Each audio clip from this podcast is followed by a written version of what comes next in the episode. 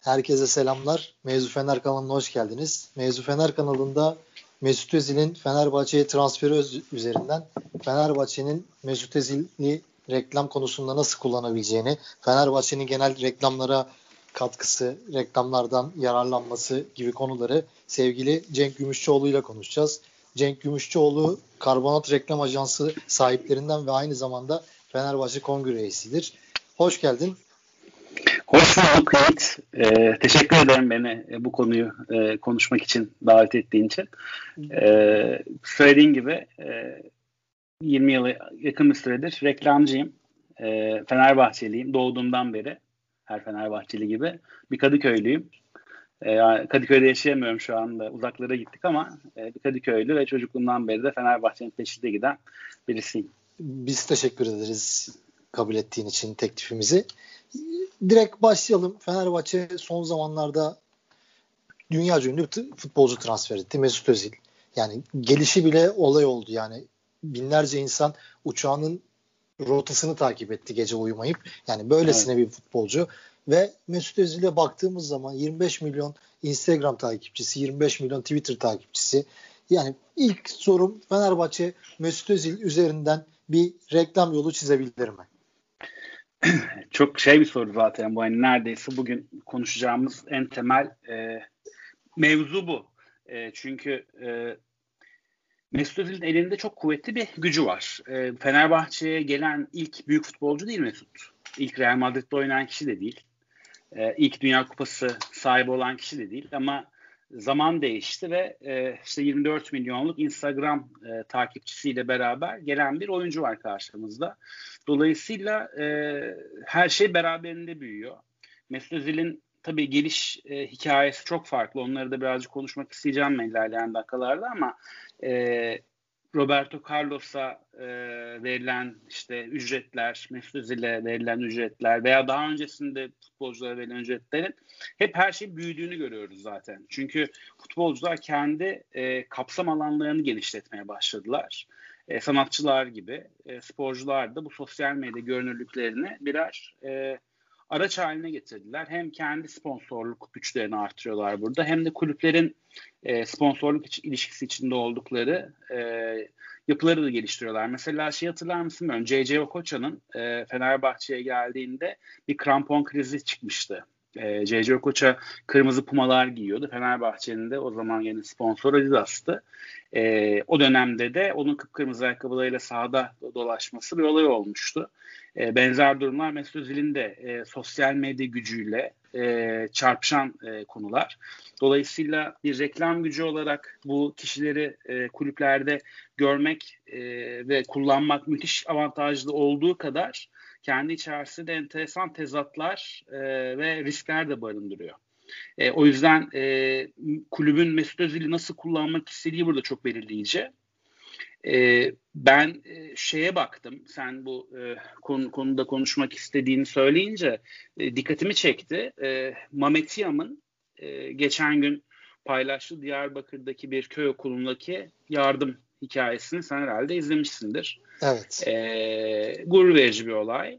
E, ve şöyle bir detayı var onun. Mamet e, Tian Foundation yani Tian Vakfı diye geçiyor. E, işte 7000 6-7 bin takipçili Twitter ve Instagram hesapları var. E, gördüğüm kadarıyla sitesi de yok ama e, Tian bunu bir vakıf formasyonuna çevirmiş ve bununla bir yardımda bulunuyor ve bunun üzerinden de sosyal medyada hem kendi hesabından hem de bu e, vakfın hesaplarından paylaşım yapıyor. Keza e, ben ilk geldiğinde Tanzanyalı oyuncumuz e, Samatta'nın da bir e, vakfı olduğunu görmüştüm. Bunlar hep şeydir, e, Drogba'nın e, çok öncülüğünü yaptığı konular bunlar zaten. E, Afrika futbolcu aslında Weyah'ın tabii hepsinden önce Weyah'ın da bu konuda çok büyük e, etkileri var.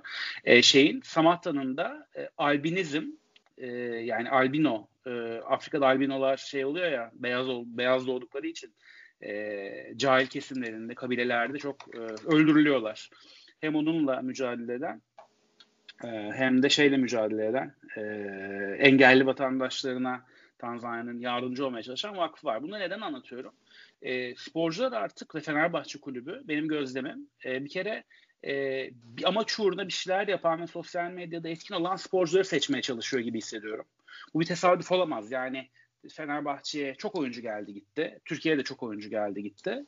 E, aynı anda e, bu kadar sosyal medyada etkin ve yamaç uğruna bir şeyler yapan bireyler e, ilk kez bence bu kadar bir, bir, bir araya geliyorlar. Yani sallasak muhtemelen Pelkas'tan falan da bir şeyler çıkar. Yani hani daha gündeme gelmedi. Belki de vardır özelliği. Çünkü Pelkas da mesela hani sosyal anlamda çok sevilen bir kişi olarak Fenerbahçe'ye geldi. E, bunları söylemin sebebi şu. Artık sporcular e, çok boyutlu bireyler. E, ve bu, bu boyutlarını e, bulundukları ekonomiye geri kazandırma yönünde e, çok etkin işler yapabiliyorlar. Fenerbahçe kulübü de bundan faydalanmayı düşünüyorsa imaj anlamında veya gelir anlamında ikisi çünkü ayrı konular. İlla gelir elde etmesi de gerekmiyor. Ee, çok doğru isimlere yatırım yapmış gibi görünüyor listeleriyle beraber. Mesut Özil'in mesela öyle bir etkisi var ki mesela geçen gün görmüşsündür sen de forması 36 bin euroya satıldı ve rekor kırdı. Hiç daha önce bir Neymar'ın 13 bin euroya satılan PSG forması varmış. Yani böylesine bir Fenerbahçelilik kitlesi de var Fenerbahçe'nin yanında. Yani şeyi sormak istiyorum. Yani bu yüksek takipçi sayıları Fenerbahçe peki bir avantaj sağlayabilir mi? Yoksa onlar bir şey anlam ifade etmiyor mu? Yo, anlam tabii ki ifade ediyor. Bugün e, sayıların ne kadar e, müthiş olduğunu şuradan anlayabiliriz.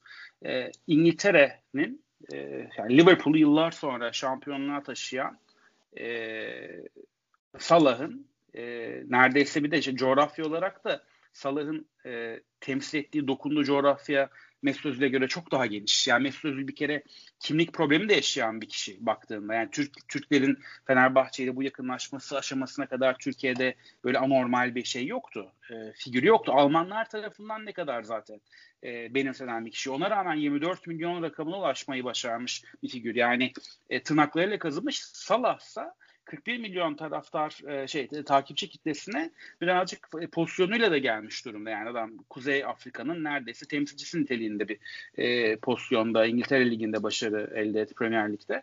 E, dolayısıyla 24 milyon küçümsenecek bir rakam kesinlikle değil.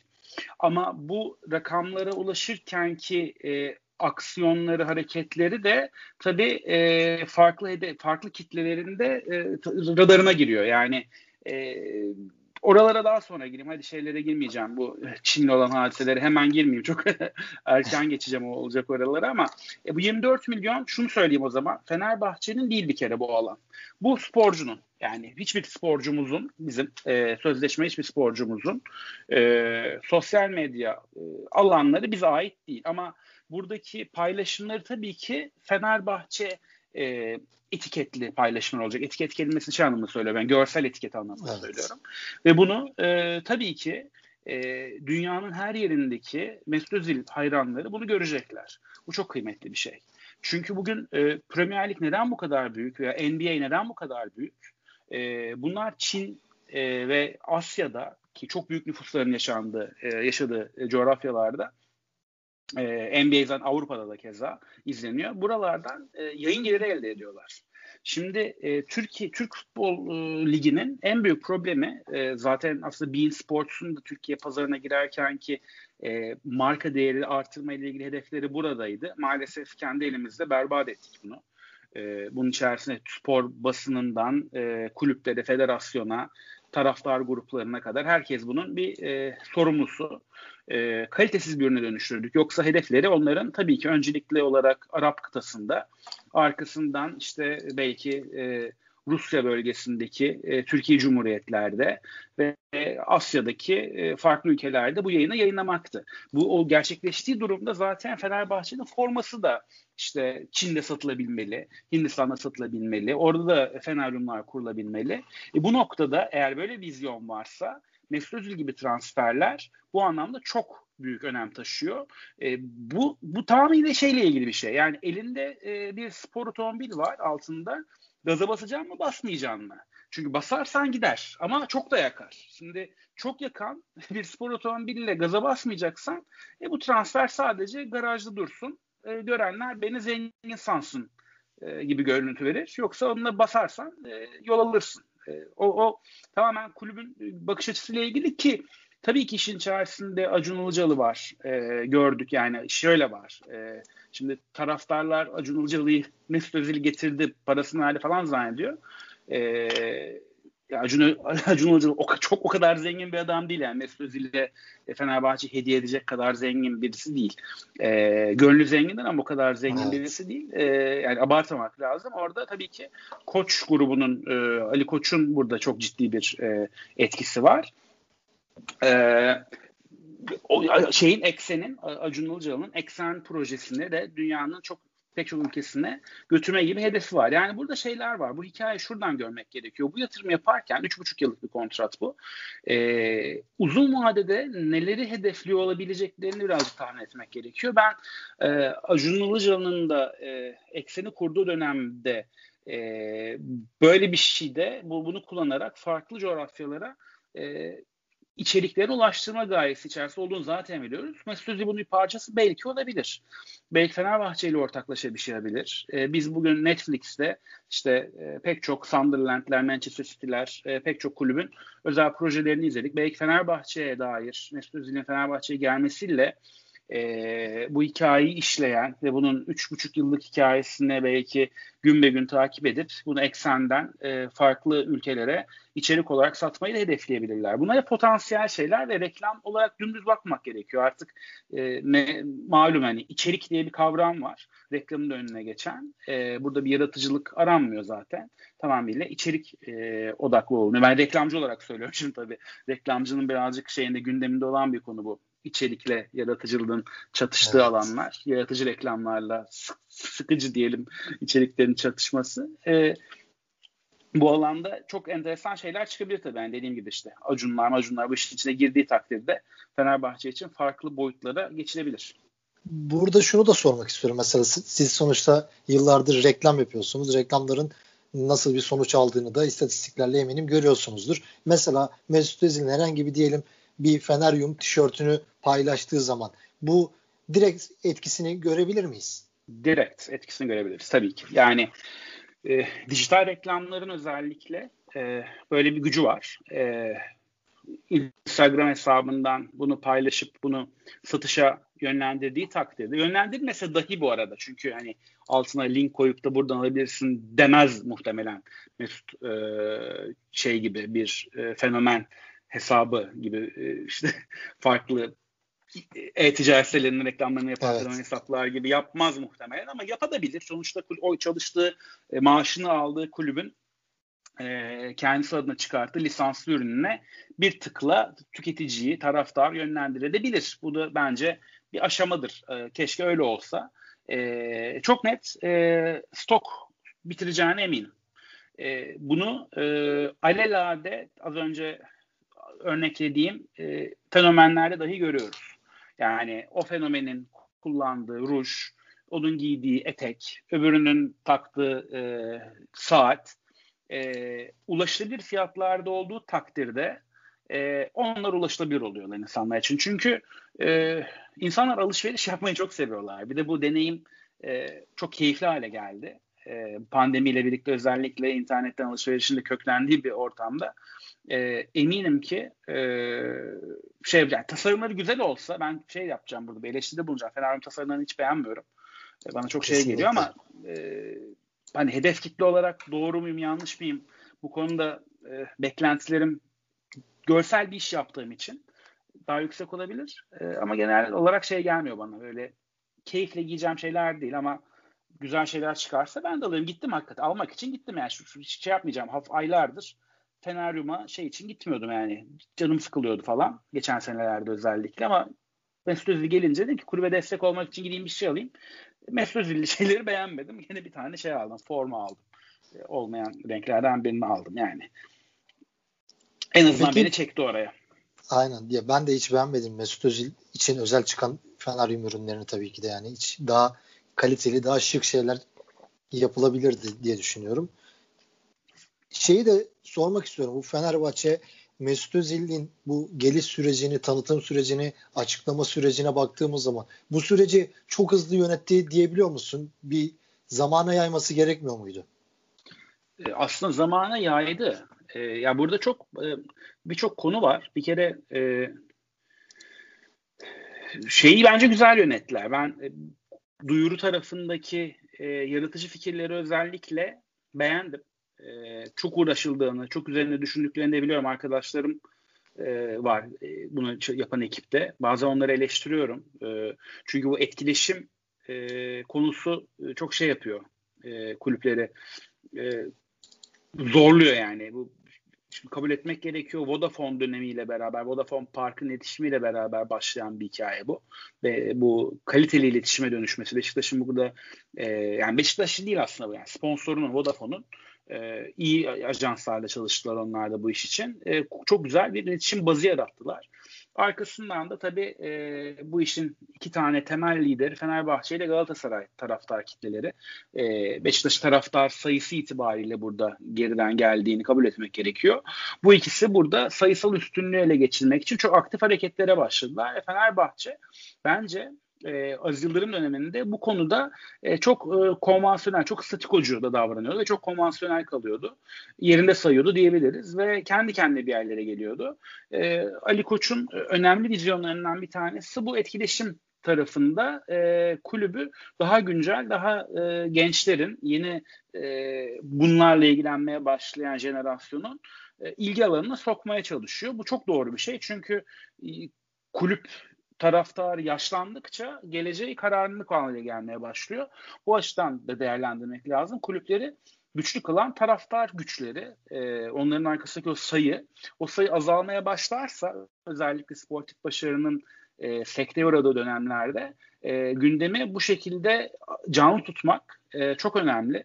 E, yani Arsenal mesela baktığında yıllarca şeyi olmayan bir cami ama onların da işte e, sansasyonel transferler ve işte Wenger'in e, bir şekilde kupa kazanmayı başarmasıyla e, İTKK'da olsa e, ayakta tuttukları bir camiaları var. Onlar da hala yine alttan şey geliyor taraftar buluyorlar. Tabii ki Fenerbahçe Arsenal değil çok daha farklı bir pozisyonda, daha çok daha yukarıda pozisyonda Türkiye Ligi'nde e, şeye göre. Bir Manchester United diyebiliriz tabii ki konumuna.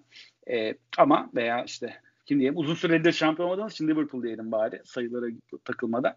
Reklam veren özellikle büyük firmalar futboldaki bu kaostan uzak durmak istiyorlar mı yoksa kaostan beslenmek reklam verenlerin işine mi giriyor? Bir de burada da şeyi istersen söyleyebilirsin. Mesela Mesut'un Arsenal'deyken Uygur Türkleri ile ilgili attığı tweet yüzünden yaşadığı sıkıntılar mesela. Bu bir reklam şirketi için olumsuz bir tavır mı? E, tabii çok olumsuz bir tavır. Zaten aldığı tepkiler onu göster. Ben hikayeyi bir şeyden alacağım. E, NBA'den alacağım bu hikayeyi. Çünkü şimdi takvimlere şeye baktım, tarihlere baktım. Bir, dinleyiciler de bunu takip etmemiş olabilirler. Bir de pandemik patladı ya arkasından. Hayatımız çok farklı gündemlere döndü ve bazı şeyleri ıskaladık o dönemde. E, şimdi 4 Ekim'de 2019 yılı 4 Ekim'inde e, Hong Kong'da bu arada Çin e, artık bağlanmış olan Hong Kong'da şeyler var. Olaylar çıkmıştı. Sokak olayları çıkmıştı. Hikayesi de konusu da şeyden kaynaklanıyor. E, Çin'in yasalarına tabi olmasını istiyor Çin hükümeti. Hong Kong'un bir özel durumu var. E, bununla ilgili uzatmayayım. E, Daryl Morey diye e, şeyin CEO'su, yöneticisi Houston Rockets'ın yöneticisi bir tweet paylaşıyor. E, işte şey sokaktaki olayları eleştiren, Çin hükümetini eleştiren, Hong Kong'daki göstericileri destekleyen bir tweet atıyor ve olaylar patlıyor. Şimdi Houston Rockets'ta bu şey e, Yao Ming vardır. E, Çinli basketbolcu eski. Çin Federasyon Başkanı ve Houston Rockets'ta oynadı. E, ve acayip tepki gösteriyorlar. Sen diyorlar ne biçim şey bu şekilde konuşamazsın e, olaylardan hiç haberin yok. Sana yalan söylemişler. Bilmediğin konularda konuşma diyorlar ve peş peşe olaylar patlıyor. E, Tencent e, Çin'in e, önemli medya şirketlerinden bir tanesi. E, Houston Rockets'ın yayınlarını durduruyor. E, CCTV Houston Rockets'ın yayınlarını durduruyor. E, Yao Ming e, özür bekliyoruz diyor. E, şöyle bir durum var. 2017-2018 yıllarında arasında sezonunda Çin'de NBA 640 milyon kişi izlemiş. Yani Amerika nüfusu az daha fazla insan sadece Çin'de NBA izlemiş. Bunların elde ettikleri yayın gelirlerini düşün yani. Hani bu paralar nasıl veriliyor? Bir sporcu yılda böyle 20 30 50 milyon dolarlar nasıl alabiliyor dediğinde zaten buralardan alıyorlar paraları. E, şimdi arkasından işte e, şey özürler dilendi, yarım yamalak özür dilendi. NBA bölündü ikiye. Ya bizim e, bizi kimse sansürleyemez. Sonuçları ne olursa olsun bu ülke bir özgür e, ifade ülkesidir dediler. E, sonra buna karşılık tam da biz politik bir oluşum değiliz NBA olarak bu konulara niye giriyoruz ki dediler falan. E, daha yeni e, Houston Rockets'ın yeni daha maçları yayınlanmaya başlayan 12 Ocak 2021'de yayınlanmış. İlk Houston maçı şeyde Çin'de bu kadar zaman zarfında yani e, bir buçuk yıla yakın neredeyse e, yayınlamadılar maçlarını. Şimdi daha bombası Philadelphia 76ers'ın maçlarını yayınlamıyorlarmış. Çünkü o az önce e, tweet'e atan, geçen yıl tweet'e atan e, adam buraya yönetici olarak geçmiş. E, yani adamlar onu da takip ediyorlar. Şimdi e, Mesut Özil'in de hikayesi şu 13 Aralık'ta da Instagram'da bir paylaşım yapıyor. E, paylaşım hala duruyor yerinde. 800 küsur bin kişi like etmiş. E, Çinli taraftarlar tepki gösteriyor. E, Çin'in Instagram'ı diyeceğimiz Weibo'da e, 4 milyon takipçisi var Özil'in. E, millet formalarını yakıp videoları paylaşıyorlar Weibo'da. Ta- takipten çıkmaya başlıyorlar. E, oyun şirketi Mesut'u şeyden çıkarıyor. E, oyun karakteri varmış orada gene bu mobil uygulamalarında. E, PES'ten çıkarıyorlar. PES'in Çin sürümünden Mesut çıkarıyorlar. Gene Çin'in televizyon kanalı CCTV Arsenal maçlarını yayınlamaya başlıyor. Olay orada kopuyor zaten. E, Arsenal e, Çin pazarından uzak kalma durumuna geldiği noktada Arteta Mesut Özil'in form grafiğini beğenmemeye başlıyor. Ve Mesut Özil e, Çin'e, Çin'le ilgili atmış olduğu tweet yüzünden işin özeti bu. E, Arsenal'de kadro dışı kalıyor. Ve en son e, Mart ayında e, top, top oynuyor. Bu tweetinden itibaren 10 maçı çıkmış bu arada. Hani şey eleştirileri de vardı çünkü hani bu konuyu da manipüle ettiler. Hani Mesut Özil kötü oynadı falan. E, 4 galibiyet, 5 beraber bir mağlubiyet almışlar. O mağlubiyeti Chelsea almışlar. Yani hani Arsenal ortalamasında fena olmayan bir şey aslında. Seri var burada. Bir maç şeyi var, bloğu var. E, bu yani bir de o şeyi kupada da Leeds'i elemişler. Mesut Özil'in ilk 11'de çıktı. Toplam 11 maç var. Şimdi bu e, ortam şunu gösteriyor. E, sporcuların e, sosyal veya siyasi e, pozisyonları, görüşleri e, sponsorluk ilişkisi içerisinde girdikleri bu kulüplerin ve federasyonların başına bela olabiliyor. E, Mesut Özil'in de bununla ilgili bir pozisyonu var şu anda. Yani bu her hepsi için gelebilir. E, burada hiç, e, topa girmeyen, hiç bu, bu işlerle ilgili konuşmayan, e, kendi sosyal görünümünü, PR yönetimini tamamen bunlardan bağımsız yönetmeyi tercih edebilir bazı e, sporcular. Mesut Özil öyle bir karakter olmadı. E, ilginç bir tercih. Çünkü e, Almanya'da bir işte Türk asıllı bir Alman vatandaşı olarak milli takımda da dışlanmalar yaşadı e, farklı konulardan dolayı. Genel olarak böyle bir e, sivri yanı var. E, şu anda Türkiye'de de e, maçtan önce dua etme görüntüsünü paylaştığı için tepki gördü. Yani o tepki de yani Mesut Özil'i hiç takip etmemişler herhalde. Hiç, hiç görmemişler adamın attıkları tweetleri, yazdıklarını Instagram'da paylaştıklarını ki böyle şaşırmışlar. Yani çok saçma yani Mesut Özil. Böyle bir adamdı zaten. Yani Fenerbahçe'ye evet. geldiğinde bunu dönüşmedi. Fenerbahçe bunları bilerek aldı. Ki hani burada da şeyleri de değerlendirmek gerekiyor. Hani e, dini inancını sergileyen bir sporcuyu e, bu konuda e, tahammülsüz olduğu iddia edilen bir grubun e, veliahtı Fenerbahçe'ye getirdi. Burada da e, bunu da birazcık övmek gerektiğini düşünüyorum. Yani Türkiye'nin hem e, bu konudaki e, laisizmle ilgili e, pozisyonu açısından da e, Ali Koç'un da bu konudaki e, duyarlı davranış açısından da övülmesi gerekiyor ama konuyu biz nereden alıp değerlendiriyoruz? Bu Türk gündem yamultucularının tabii utancıdır. Evet. İstiklal Marşı okumaması bile gündem oldu. Ee, yani Alman vatandaşı. Ya yani. şöyle yani yabancı futbolcu ister maaşı okur. İşte niye, şey vardı. Geçen sene Max Kruse okuyordu ne oldu? Yani, yani okuyan Max Kruse borç ta, şey e, borçlandırdı gitti. Kulüplerin reklam konusunda profesyonel bir ekibi olmalı mı sence? Şöyle kulüpler bir reklam veren değildir. Yani reklam konusunda e, kurumsal iletişim departmanları var hepsinin. E, ve o kurumsal iletişim departmanları sponsorlukları ve kendi mecralarını yönetiyorlar. Çünkü kulüp bir mecra. Yani formanın artık yakasına makasına Fransız liginde vardır ya her yerine logo basarlar. Evet. Bize de o hale geldi. Ee, her köşesini satmaya çalışıyoruz zaten. Çünkü biz bir mecrayız. Bizim e, işte milyonlarca takipçimiz e, var ve insanların gözleri kulübün üzerinde. E, gözlerin daha fazla kulübün üzerinde kalmasını sağlayan da e, şeyler yapıyoruz. İşte iyi sporcular getiriyoruz iyi etkinlikler yapıyoruz. Daha fazla maça çıkmaya çalışıyoruz. Daha fazla ekranda görünmeye çalışıyoruz. Yani kulüp adına söylüyorum. E, bunların tamamını gerçekleştirip bu mecraları kıymetlendirerek satmaya çalışmak da kulübün kurumsal iletişim e, departmanının e, alanı. Buralarda doğru e, iş ortaklarıyla anlaşma yapmaları gerekiyor. Ben e, şeyden bahsedeceğim burada araya birazcık reklam gibi girecek ama 10 e, yılda benim müşterim olan e, Nesne.com'dan söz etmemde bir sakınca var mı sizin için? Yok yok buyurun buyurun. E, sonuçta yasa, Türkiye'nin en büyük yasal bahis platformu. Ee, senle doğum masasıyla tanışmıştık diye hatırlıyorum yıllar evet, önce. Evet evet. Ee, bir etkinlikte. Evet. Ee, sizi ağırlamıştık İstanbul'da. Ee, Nesne.com mesela e, tüm kulüplerle sponsorluk ilişkisi, ilişkisi içerisinde ve hep biz mesela e, bu kulüplerin e, verdikleri hakları Nesne.com'un kullanması için e, yaratıcı projeler gerçekleştiriyoruz, getiriyoruz masaya. İşte filmler çekmeye çalışıyoruz, e, etkinlikler düzenlemeye çalışıyoruz. E, ve bunlar kulüp şeyler için, e, Nesne.com için görünürlük e, ve e, taraftarların karşısına çıkmak için bir imkan haline dönüşüyor.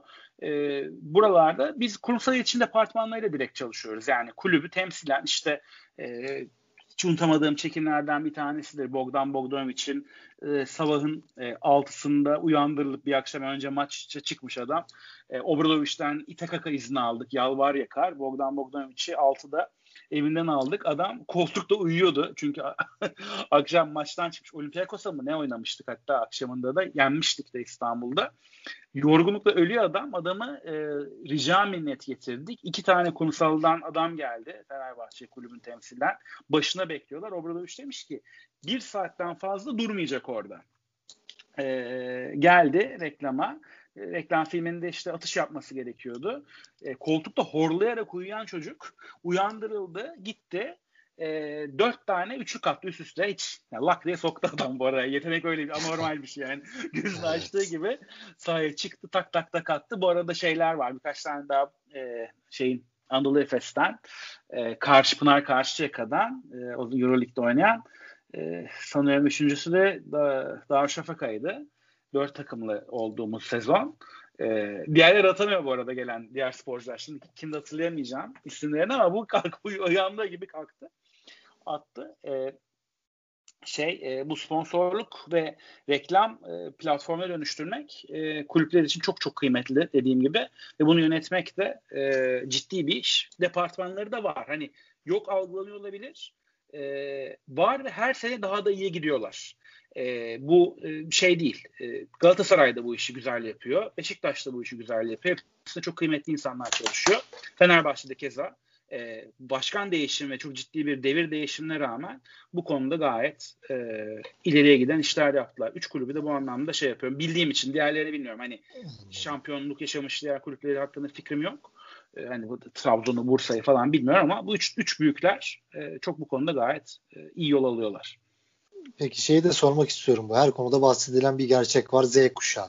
Yani kulüpler evet. bu konuda artık Z kuşağını hedef almalı ve her yapacağı hareketi onları düşünerek mi kurgulamalı? Z kuşağı konusunda yaş olarak algılanıyor Z kuşağı. Yani bütün kuşakları yıl belli bir yıl aralığında doğan kişiler olarak tanımlıyorlar. Ben o tanımı birazcık e, yanlış buluyorum. E, şimdi sen ben Z kuşağı değiliz ama bizim e, davranışlarımızın Z kuşağı ile kesişen çok büyük alanları var Z kuşağı denen kesimle. İşte e, bir ürün aldığımızda YouTube'dan arama yapıyorsak ürünü nasıl kullanılacağıyla Z kuşağı oluyor zaten. Yani evet. davranışlarımızın davranışları belli bir jenerasyondan bağımsız olarak belli bir dönemde yaşayan insanların davranışları belli bir kuşağın davranışlarına doğru evrilmeye başladığında o zaten dönemin davranışları haline geliyor. Bence e, mecraları reddetmemek işte e, Instagram'da, YouTube'da, Twitter'da, e, şimdi belki TikTok'ta bu gibi alanlarda kulüplerin kendilerini temsil ederek yeni mecralar haline dönüştürüp bunları satılabilir bir ürün haline dönüştürmeleri zaten Z kuşağını yakalamakla ilgili bir şey. E, ha burada neler var? Z kuşağını daha keskinleştiren konular e-spor, e, gaming alanı. E, kulüpler oraya da girdiler. Yani Fenerbahçe özellikle e, bu konuda şey e, rekabetçi davranmaya çalışıyor. Bütçesi el verdiğince e, şey yapıyor, yatırım yapıyor. E, bu da bence şey e, Z kuşağı diyeceğimiz davranış grubunun e, belirleyici işaretlerinden biri. E, buralara giriyorsan zaten temsil ediyorsan e, şeysin, çağ yakalamış oluyorsun. Daha fazla ne yapılır? E, zaten hepimizin sürekli düşündüğü bir konu bu. Yani e, Z kuşağını yakalamak, Z kuşağını konuşmaktan daha öte bir şey. Yani onun ona reklam yapmak değil, onun davranışlarını e, benim markamla, benim temsil ettiğim değerlerle yakınlaştırıp yaşayabileceği imkanları sunmakla ilgili bir konu. Bu nereye doğru gider? İşte e, atıyorum Fenerbahçe üyesiyim, kulüp üyesiyim. Havuza gidebiliyorum diyelim. Havuzumuz var şeyde, e, Yarımada'da, e, Fenerbahçe Yarımada'sında. E, o kulüp atıyorum oraya e, e-sports köşesi yaratır da 15-20 e, yaş aralığı gelip orada işte e, gün içerisinde havuza girmez ama e, Call of Duty oynar. E, LoL oynar. Yani bunlar aslında birazcık davranışla desteklenen e, değişimler oluyor. Yoksa sağ, sırf iletişimi tek yönlü yapıp ürünü aynı tutmak, Z jenerasyona ulaşmak değil. Ulaşmada da pek çok şey yapılıyor. E, ürün değişiyor mu? İşte e-spora girmek, ürünü değiştirmek oluyor burada birazcık. Daha fazlası yapılabilir mi? E, yapılmalı e, ama şeyde kaçırmak gerekiyor. Burası bir spor kulübü. E, bu sporun da e, çok da evrilmemesi gerekiyor. Yani bu farklı branşlara girebilir, çıkabilir. Ama çok da yoldan çıkılması gerekiyor. Şehir efsanesi mi yoksa gerçekten böyle bir şey var mı? Bir sponsor şirket tek başına Fenerbahçe'ye sponsor olmak yerine üç büyük takıma birden sponsor olmayı tercih ediyorum gerçekten. Mecbur kalıyor aslında buna. Çünkü Türkiye'de e, anti taraftarlık çok kuvvetli. Bu e, hep öyleydi. E, daha da arttı. Bir kulübe sponsor oldu, diğer kulüplerin taraftarları e, düşman bellemeye başlıyorlar onu iki yön iki konu var bununla ilgili. Bir dönem şey bunu yaptı. E, Türk Telekom, e, Avea. E, bir dönem Coca-Cola yaptı. Bunlar şey markalardı. E, tarafsız markalar ve kategoriyi sahiplenmeye hedefleyen markalardı. Ya markalarda diyorum şimdi yapmadıkları için sponsorluğu ikisi de çok büyük marka zaten Coca-Cola dünyanın en büyük markalarından bir tanesi. E, yapmaya çalıştıkları şey e, futbola destek vermekti. Bunu yaparken de takım ayırmamışlardı. E, Nesne.com da öyle. Takım ayıramıyor. Yani bir dönem Fenerbahçe göğüs sponsoru oldu. O dönemde e, ticari bir fırsat oluşmuştu. Onu değerlendirdiler. E, Van Persie'li forması vardır işte evde duruyor benim. E, ama şey taraftarlardan bununla ilgili ya Fenerbahçe'nin sponsorusunuz deyip e, cirolarının etkilenmesine olan sonuç durumlar oluşuyordu. Yani oluşması için çabaladılar. İşte e, bu sponsorluğu olduğundan fazla göstermeye çalıştılar mecburen. Ama şimdi göğüslerin gere gere 3 kulübede sponsor oldukları için e, eş seviyelerde yatırım yaptıkları için göğüslerin gere gere çıkıp konuşabiliyorlar. Yani anti, taraf, anti taraftarlık ve e, öküzün altında buzağı arayan e, yaklaşımlardan dolayı Türkiye'de maalesef e, şey çıkıyor. Bu işler çıkıyor. Bununla ilgili de şöyle bir şey söylemek istiyorum. Bu fırsatı yakalamışken ben şeylere çok e, tepkiliyim. E, yasa dışı bahis sitesi reklamı yapmak için oluşturulmuş olan Twitter hesapları var. Bu e, bir sürü şey işte. İsmi anmak istemiyorum. reklamlar olmasın diye e, radikal taraftarlık yaparak e, etkileşim topluyorlar. Her maçın içindeler. Hep her maçla ilgili yorum yazıyorlar. Sürekli içeri pompalıyorlar ve beraberinde de yasa dışı bahis sesi reklamları çıkartıyorlar.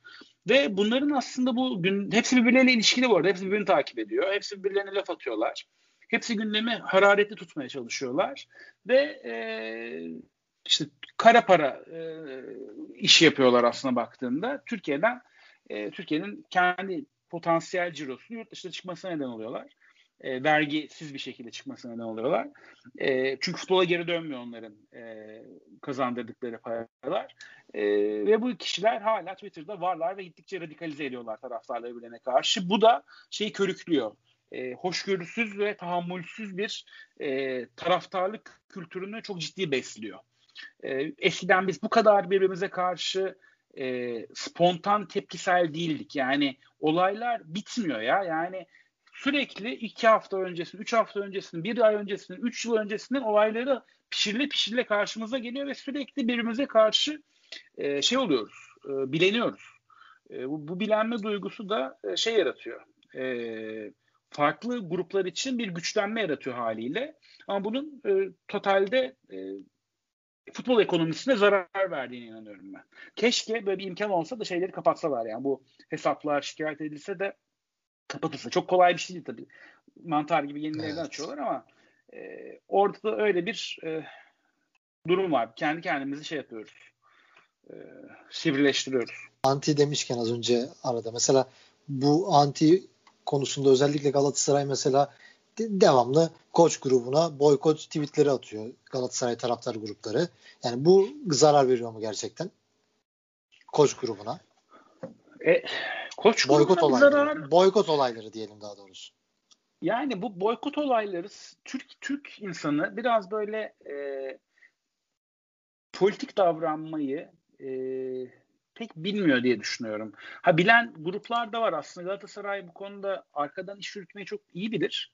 Bu konuda Fatih Terim'in Adanalı damarına e, şey yaptılar, takıldılar.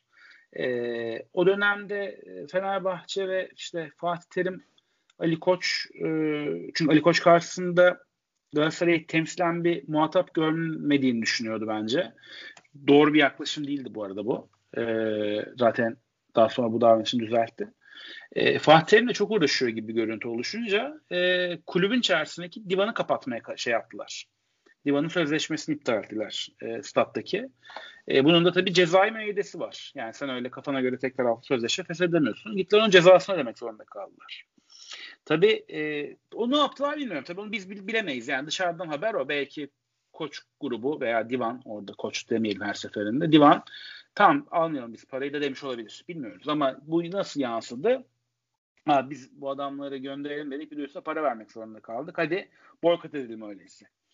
E, baştan e, kötü yönetilen bir süreçti bu. E, şuna geldi yani olaya kısa vadeli baktığın zaman e, kulübün başkanı rakip takımın teknik direktörünü gaza getiriyor. Rakip takımın teknik direktörü kulübün içerisindeki yönetim zaafını görüp kulübün yanlış bir ekonomik hamleye e, itiyor. Kulübüne ekonomik zarar uğratıyor. Burada kazanan baktığında Ali Koç. Ama uzun vadede de gündem sürdükçe bu sefer uzun vadede kaybetme ihtimali ortaya çıkan kişi Ali Koç oluyor. Ben e, birazcık klavye e, deniyor, kalem şörlüğü mü deniyor? Klavye delikanlılığı olarak evet, da görüyorum. Klavye bu e, e, tepkilerin, yazılı tepkilerin gerçek hayatta çok e, yaşanmadığını düşünüyorum. Yani e, koç grubuna bağlı markaları tüketmeyelim e, çağrısına e, çok fazla kişinin uyduğunu düşünüyorum. Ha ne oluyordu? Bu markaların yöneticileri, bu markaların kurumsal e, temsilcileri için kabus yaratıyorlar sadece. Ay bu krize dönecek mi? Ay satışlarımıza yansıyacak mı? Bunu nasıl yönetelim? Moderasyon yapalım. Sosyal dinleme yapalım. E, onlara dert oluyor ama yani sanmıyorum ki şey olsun yani. E, çok çok çok böyle etkili olsun. O kadar çünkü gündemimiz bizim çok çok acayip ya Türkiye. Yani e, her gün yepyeni bir olay oluyor. Yani ben sabah e, Sevgililer Günü'nde e, 14 Şubat'ta birkaç tane kampanyamız yayına girecekti. E, sabah mesaj geldi. Bakmadım, açmadım telefonumu. Televizyon da açmadım. Evde şey çalıyordu televizyondan. E, şömine kanalı radyo çalıyordu. Televizyon da açık değildi. E, ya WhatsApp'tan yazmış bizim ajanstaki arkadaşlar. Olaylardan dolayı iki tane kampanya durdurmak zorunda kaldık falan. Bir baktım şehitler, şehit haberleri. Yani bir anda gündeme oldu şu anda. Allah rahmet eylesin hepsini. Ee, ama paldır küldür gündem değişiyor. O yüzden bu konular böyle yani bir Galatasaray taraftar grubu koçun pet şey, benzinini alma yok çikolatasını yeme falan yani bunlar hakikaten çok böyle olacak işler değil. Olmasını gerektiren işler de değil yani. Kimsenin umurunda olduğunu düşünmüyorum. Evet. 5 kişi 2 gün umursuyordur ondan sonra unutuyor. Mert diye bir arkadaşımız sordu. Fenerbahçe marka değeri global dünyada epey önemli bir yer oluşturuyor. Yani bu son zamanlarda bu kadar somut değildi ama Mesut Özil ile beraber somutlaşmaya da başladı. Fenerbahçe'nin peki bundan sonraki adımı ne olmalıdır diyor. Yani bir kere sportif başarı elde edip e, daha büyük bir ekonomik grubun içerisinde maça çıkması gerekiyor kulübün. Bir kere yapması gereken şey bu. Çünkü mevcut ekonomi pandemiyle beraber stat gelirlerinin de e, e, olmadığı bir ortamda hiç sürdürülebilir bir şey değil. Mesut Özil hamlesi bizim için geleceğimizi çok belirleyecek bir şey gibi de görmeyelim bu arada. Yani bak onu diyorum yani bu kulübe Roberto Carlos geldi. Ha diyeceksin Roberto Carlos geldi. Çeyrek final oynadık Şampiyonlar Ligi'nde. Doğru. E, o zaten bir e, yatırım birikiminin bir parçasıydı. Mesut Özil e, konusunu şöyle görebiliriz. Spor futboldaki e, sportif başarı e, dünyanın ilgisini çekecek seviyeye gelemeyebilir. Çünkü makas çok açıldı. Yani biz bugün e, kısa dönemli bir yorum yapacağım tabii ki. İnşallah bu yaptığım yorum da aylar birkaç ay sonra lan ne demişim ya bak ne kadar şimdi sakır takır top oynuyoruz. Ne saçmaymış o gün dediğim derim. Ama e, son 8-10 maçtır e, ben bu kadar kötü Fenerbahçe izlemedim ya diye diye maç izliyoruz. Şimdi bu noktadaki kadro kötü bir kadro mu? Değil. E, bütün bunlar Fenerbahçe'yi futbol başarısı merkezli e, hedeflere doğru iterse e, orada şey hayal kırıklığına uğrayabiliriz. Ben Fenerbahçe'nin dünyanın en büyük spor kulübü e, vizyonunu e, Aziz Yıldırım'ın zamanında çizdiği ve benim e, gerçekten Aziz Yıldırım e, dönemiyle ilgili en büyük takdir ettiğim e, Aziz Başkan'ın takdir ettiğim konudur o. E, spor kulübü olarak görme durumu. Bunun da kendi içerisinde tabii ki ekonomik zorlukları var. E, şey çözmesi gerekiyor. Bir spor kulübü olarak basketboluyla, voleyboluyla, bu ana üç branşla futbolla tabii ki. Bu ana üç branşla nereye kadar gidebiliyor dünyada ve farklı ülkelerde bu spor kulübü olmanın getirisini, atletizmde de öyle, e, şeyde de öyleydi işte. E, olimpiyatlara gönderdiğimiz Çin asıl sporcularımız vardı masa tenisinde. Bütün bunları bir paket halinde bir ürüne dönüştürmesi gerektiğini düşünüyorum. Çünkü futbol e, ne yazık ki dünya markası olarak pastadan pay alabilmek için e, çok şey olmuş durumda. E, büyük duruma gelmiş durumda ve dünyadaki kulüpler de çok büyük borçlar içerisinde aslında. E, yani şey e, Juventus'lar e, şeyler United'lar falan bunların hepsinin çok ciddi ekonomik darboğazlardan geçtiğini biliyoruz ama burada şu noktaya da devreye giriyor. Kulübün borsa değeri. Şimdi bir de o noktaya dokunmamız lazım. E, bütün bunların içerisinde farklı bir değişkende e, yurt içi piyasadaki kulüp değerlemesinin transferlerden sonra nereye geldiği. E, Fenerbahçe bugün 4 milyar TL'ye yakın e, borçcu olan bir kurum olarak hala borsaya kote. E, bu zaten başlı başına enteresan bir durum. Tüm iki kulüp içinde geçerli bu enteresanlık. Sadece Fenerbahçe için değil. Ve e, Ocak ayının başından itibaren Mesut haberleri çıktıkça da neredeyse %50 e, değerlenen bir hissesi oldu ve o geri geldi. Aradaki işlem hacminin yarattığı ekonomi kulübü doyurmuştur mesela muhtemelen. Yani kulüp kendi hisselerini alıp sattıysa e, orada müthiş bir para kazandığını tahmin ediyorum. E, yani bunlar çok şey boyutlar, konular. E, ekonomisi, kulübün ekonomisi ben bu konuda zaten hani tırnağı olamam koç grubun grubundaki ekonomistlerin. E, ama gözlemim e, futbolda bir uluslararası başarının çok zor bir hedef olmasından dolayı e, eldeki malzemeyi e, kulübün e, kurumsal değerlemesi ve e, şey e, spor kulübü değerlerinin evrensel boyutta dünyaya tanıtılması e, yönünde olur diye düşünüyorum. Anlatabildim mi bilmiyorum. Fenerbahçe mesela bir reklam verirken ya da bir konu belirlerken mesela size bir fikir geliyor bir konuda mesela. Bu reklamda bir futbolcu mu yer almalı, ünlü bir isim mi tercih edilmeli yoksa reklamın kalitesi zaten o ürünü sattırır mı? Yani bir reklamcı olarak bir projeye nasıl bir katkı sağlıyor bu? Ee, şey e, Fenerbahçeli bir futbolcu reklamımızda kullanır mıydı evet, kullanmaz mıydık? Evet, evet. Evet. Ya da ünlü bir isim mi? E, mesela Feneryum reklamında mesela Fenerbahçeli bir atıyorum kim diyelim Cem Yılmaz mı oynasın ya da bir futbolcu mu oynasın? Bu yoksa He, reklamın güzel, kalitesi herhangi, herhangi bir oyuncu da oynayabilir mi?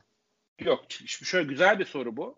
Şundan dolayı e, ben şahsi olarak görüşüm reklamda dikkat çekici olması için günlük hayatın e, günlük hayatı göstermek çok önemli. İnsanlar hayattan bir şey görmek istiyorlar ama bir de yeni bir şey görmek istiyorlar. Farklı bir şey görmek istiyorlar. Ben Feneryum ürününü giymiş bir futbolcuyu gördüğümde çok etkileneceğimi düşünmüyorum. Etkilenmiyorum da zaten. Yani modellik yapmıştır ama dediğin gibi güzel bir örnekti. Cem Yılmaz'ı Feneryum ürünüyle gördüğümde o zaman diyorum ki abi Cem Yılmaz da giyiyor. Çünkü öbürü zaten şey şirketin tişörtü giymiş oluyorsun aslında. Yani zaten forma giyiyordu bu adam. Formayı çıkardı. Yan raftaki tişörtü aldı giydi.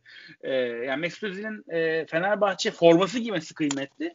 Feneryum ürününü giymesi o kadar kıymetli değil. Artık o noktadan sonra Cem Yılmaz'ın Mesut Özil tişörtü giymesi gerekiyor. Ee, bu şu anlama geliyor. Vatandaş bu ürün giymeye değer bir ürün bu ürünü farklı insanlar sosyal hayatlarının içerisinde giymeye başlamışlar. E, o yüzden reklam dediğinde de reklamda e, yapmaya çalıştığımız genelde o. Yani kişileri e, bulundukları ortamların dışında alanlarda da gösterip e, dikkati e, şeye çekmek. E, ünlüyü kullanarak dikkat ürüne çekmek. Anlatabiliyor muyum? Yani evet. Cem Yılmaz'ın siyah tişörtle tanıdığımız halini sapsarı bir Fenerbahçe tişörtüyle gördüğümüzde farkına varacak olmamız. Yoksa Mesut Özil'li Fenerbahçe logolu bir şey gördüğümde beni dikkatimi çekmiyor. Mesut Özil'e bakıyorum orada. Aynen. Ya mesela bir Cem Yılmaz ya da Acun Ilıcalı bile olabilir. Bir story'e bir kızıyla çocuğuyla bir hikaye koysa o an hiç reklam amaçlı olmasa kızının üstünde veya kendi üstünde fener ürünü olsa bu eminim çok büyük dikkat çeker. Kesinlikle. Kesinlikle. Özellikle çocuk ürünlerinde falan pazarı daha da genişletebilirler. Evet. Son olarak da şunu sormak istiyorum. Bir gün Fenerbahçe'den bir reklam fikri gelse nasıl bir yol tercih edersin? Acıklı bir hikaye mi? Halka inen bir reklam mı? Coşkulu reklam mı? Yıllardır Fenerbahçe'yi de takip ediyorsun. Türk Türk halkının neleri beğendiğini de biliyorsun. Nasıl bir yol tercih edersin? Şimdi kimin reklamını yapıyoruz ama bu soru yani Fenerbahçe'nin reklamı yapılmaz. Yani Fenerbahçe reklamı yapılacak bir şey Fenerbahçe değil. ürünü diyelim. Mesela Feneryum'un bir reklamı. Bunlar şöyle e, markamızın Fenerbahçe markasının e, DNA'sında hangi temel değerlerin olduğunu tartışırım en başta. E, olmak istediği yer ve olduğu yer e, olarak bakarım. Şimdi bunlar hep değişiyor. Fenerbahçe e, tarihi, e, semti e, ve e, dünyaya vizyoner spor kulübü görüntüsüyle e, bazı mesajlar veren bir kulüp. E, bunları merkeze alırdım. Ben ben herhalde e, Fenerbahçe'yi anlatırken e, farklı branşları e, yaşatan ve bir e, insanın çocuğunu spora başlatmak için tercih edebileceği Türkiye'deki belki de Avrupa'daki belki dünyadaki en büyük kulüp olduğu o, odak noktasından yaklaşırdım. Burası spor kulübü e, ve e, lokomotifi futbol. Yani ben temel DNA'yı bunu gördüm. E, acıklı, coşkulu bunlar duygular. E, acıklıya gitmezdim. Türkiye'de çok seviliyor acıklı hikayeler, çok paylaşılıyor. E, farkındayım ama e, geçmişe de çok fazla gitmeye çalışmazdım. Çünkü Fenerbahçe'nin geçmişten beslenmesini anlıyorum. E, dozaj olarak da kesinlikle yapılması, bir belli bir dozda yapılması gerektiğini düşünüyorum. Çünkü bizler e, üç büyük kulüp özellikle e, 100 yıl aşkın tarihe sahip İstanbul'un e, İstanbul kültürünün en önemli yapı taşları. E, bu kulüplerin geçmişlerinden beslenmeleri çok doğal ama Fenerbahçe'nin geçmişten değil geleceğe e, konuşması gerektiğini ve ne, iletişim kuruyorsa spor odaklı, e, sporun ve sağlık olan ilişkisini merkeze alan, onun topluma kattığı e, pozitif değerleri merkeze alan ve e, geçmiş değil geleceği hedefleyen, geçmişi geride bırakmayı öğrenmiş, e, hedeflerini yarına koyan bir e, iletişim dili olması gerektiğini düşünüyorum açıkçası. Peki son olarak programı kapatırken artık söylemek istediğin bir şey var mı Fenerbahçe ile ilgili? Gündem dışı şey olarak. E, ya şunu söyleyeyim ben şunu not almıştım bugünkü konuya dair. Alex, ben çok büyük bir Alex e, hayranıyım. E, ortak arkadaşımız olan e, Varol'a da buradan selam söyleyeyim Varol Döken'e. E, Varol'la beraber gitmiştik e, Alex'in vedasına, havaalanına. Hani benim e, evet, ben de oradaydım. Sen de oradaydın. Hani havaalanına e, futbolcu uğurlamaya giden birisi, birisi miyimdir ben diye sorsalar hayır görünüyor ama Alex için e, yaparım bunu. E, Alex'in e, 2012 yılında Fenerbahçe'den ayrıldığı zaman e, aktif bir Twitter hesabı vardı ve yaşadıklarını anında Twitter'dan paylaşmıştı. E, üzerinden geçti 9 yıl e, ya da 8,5 yıl diyelim. 8,5 yıl önce sosyal medyanın gücünü kullanmayı başarmış, e, gündem olmayı öğrenmiş bir kişiydi Alex de Souza. Ne kadar vizyoner, ne kadar akıllı, ne kadar e, farklı bir kişi olduğunu fark ettim bugünkü bu içerik yani neler konuşacağımızı hazırlamaya başladığımda onu fark ettim. Yani buradan Alex de Souza gibi e, değerlerin Fenerbahçe'yi Fenerbahçe yaptığını o yüzden kıymetli futbolcuların, kıymetli sporcuların her zaman bu kulüpte oynaması gerektiği e, yetenek geleceğe yatırımın beraberinde kulübün en temel değerinin de e, büyük yıldızlar olduğunu tekrar hatırlatmak istiyorum. O yüzden Mesut Özil transferi artıları ve eksileriyle bence çok kıymetli ve ben çok da faydalı olacağını düşünüyorum. E, müthiş yetenekli bir insan. E, gözünde de şeyi görüyorum bu arada. E, isteği ve kendini yeniden gösterme hevesini. E, o yüzden e, önümüzdeki haftalarda kadroda birazcık daha sakatlar makatlar toplandıktan sonra bu seneyi e, puan farkıyla güzel şampiyon kapatacağımıza da yürekte inanıyorum. Son 10 haftayı çok mutsuz olmuş olsam da e, umudum yüksek e, takımla ilgili olarak. Alex'ten şampiyonluğa kadar bağladım konuyu. Çok teşekkürler. Bizimle bu bilgileri paylaştığın için. Bizi dinleyen herkese teşekkür ederiz. Sevgili Cenk Gümüşçüoğlu'yla Mesut Özil transferi ve Fenerbahçe'nin reklam ilişkilerini konuştuk. Daha sonraki programlarda görüşmek üzere. Hoşçakalın. Görüşmek üzere.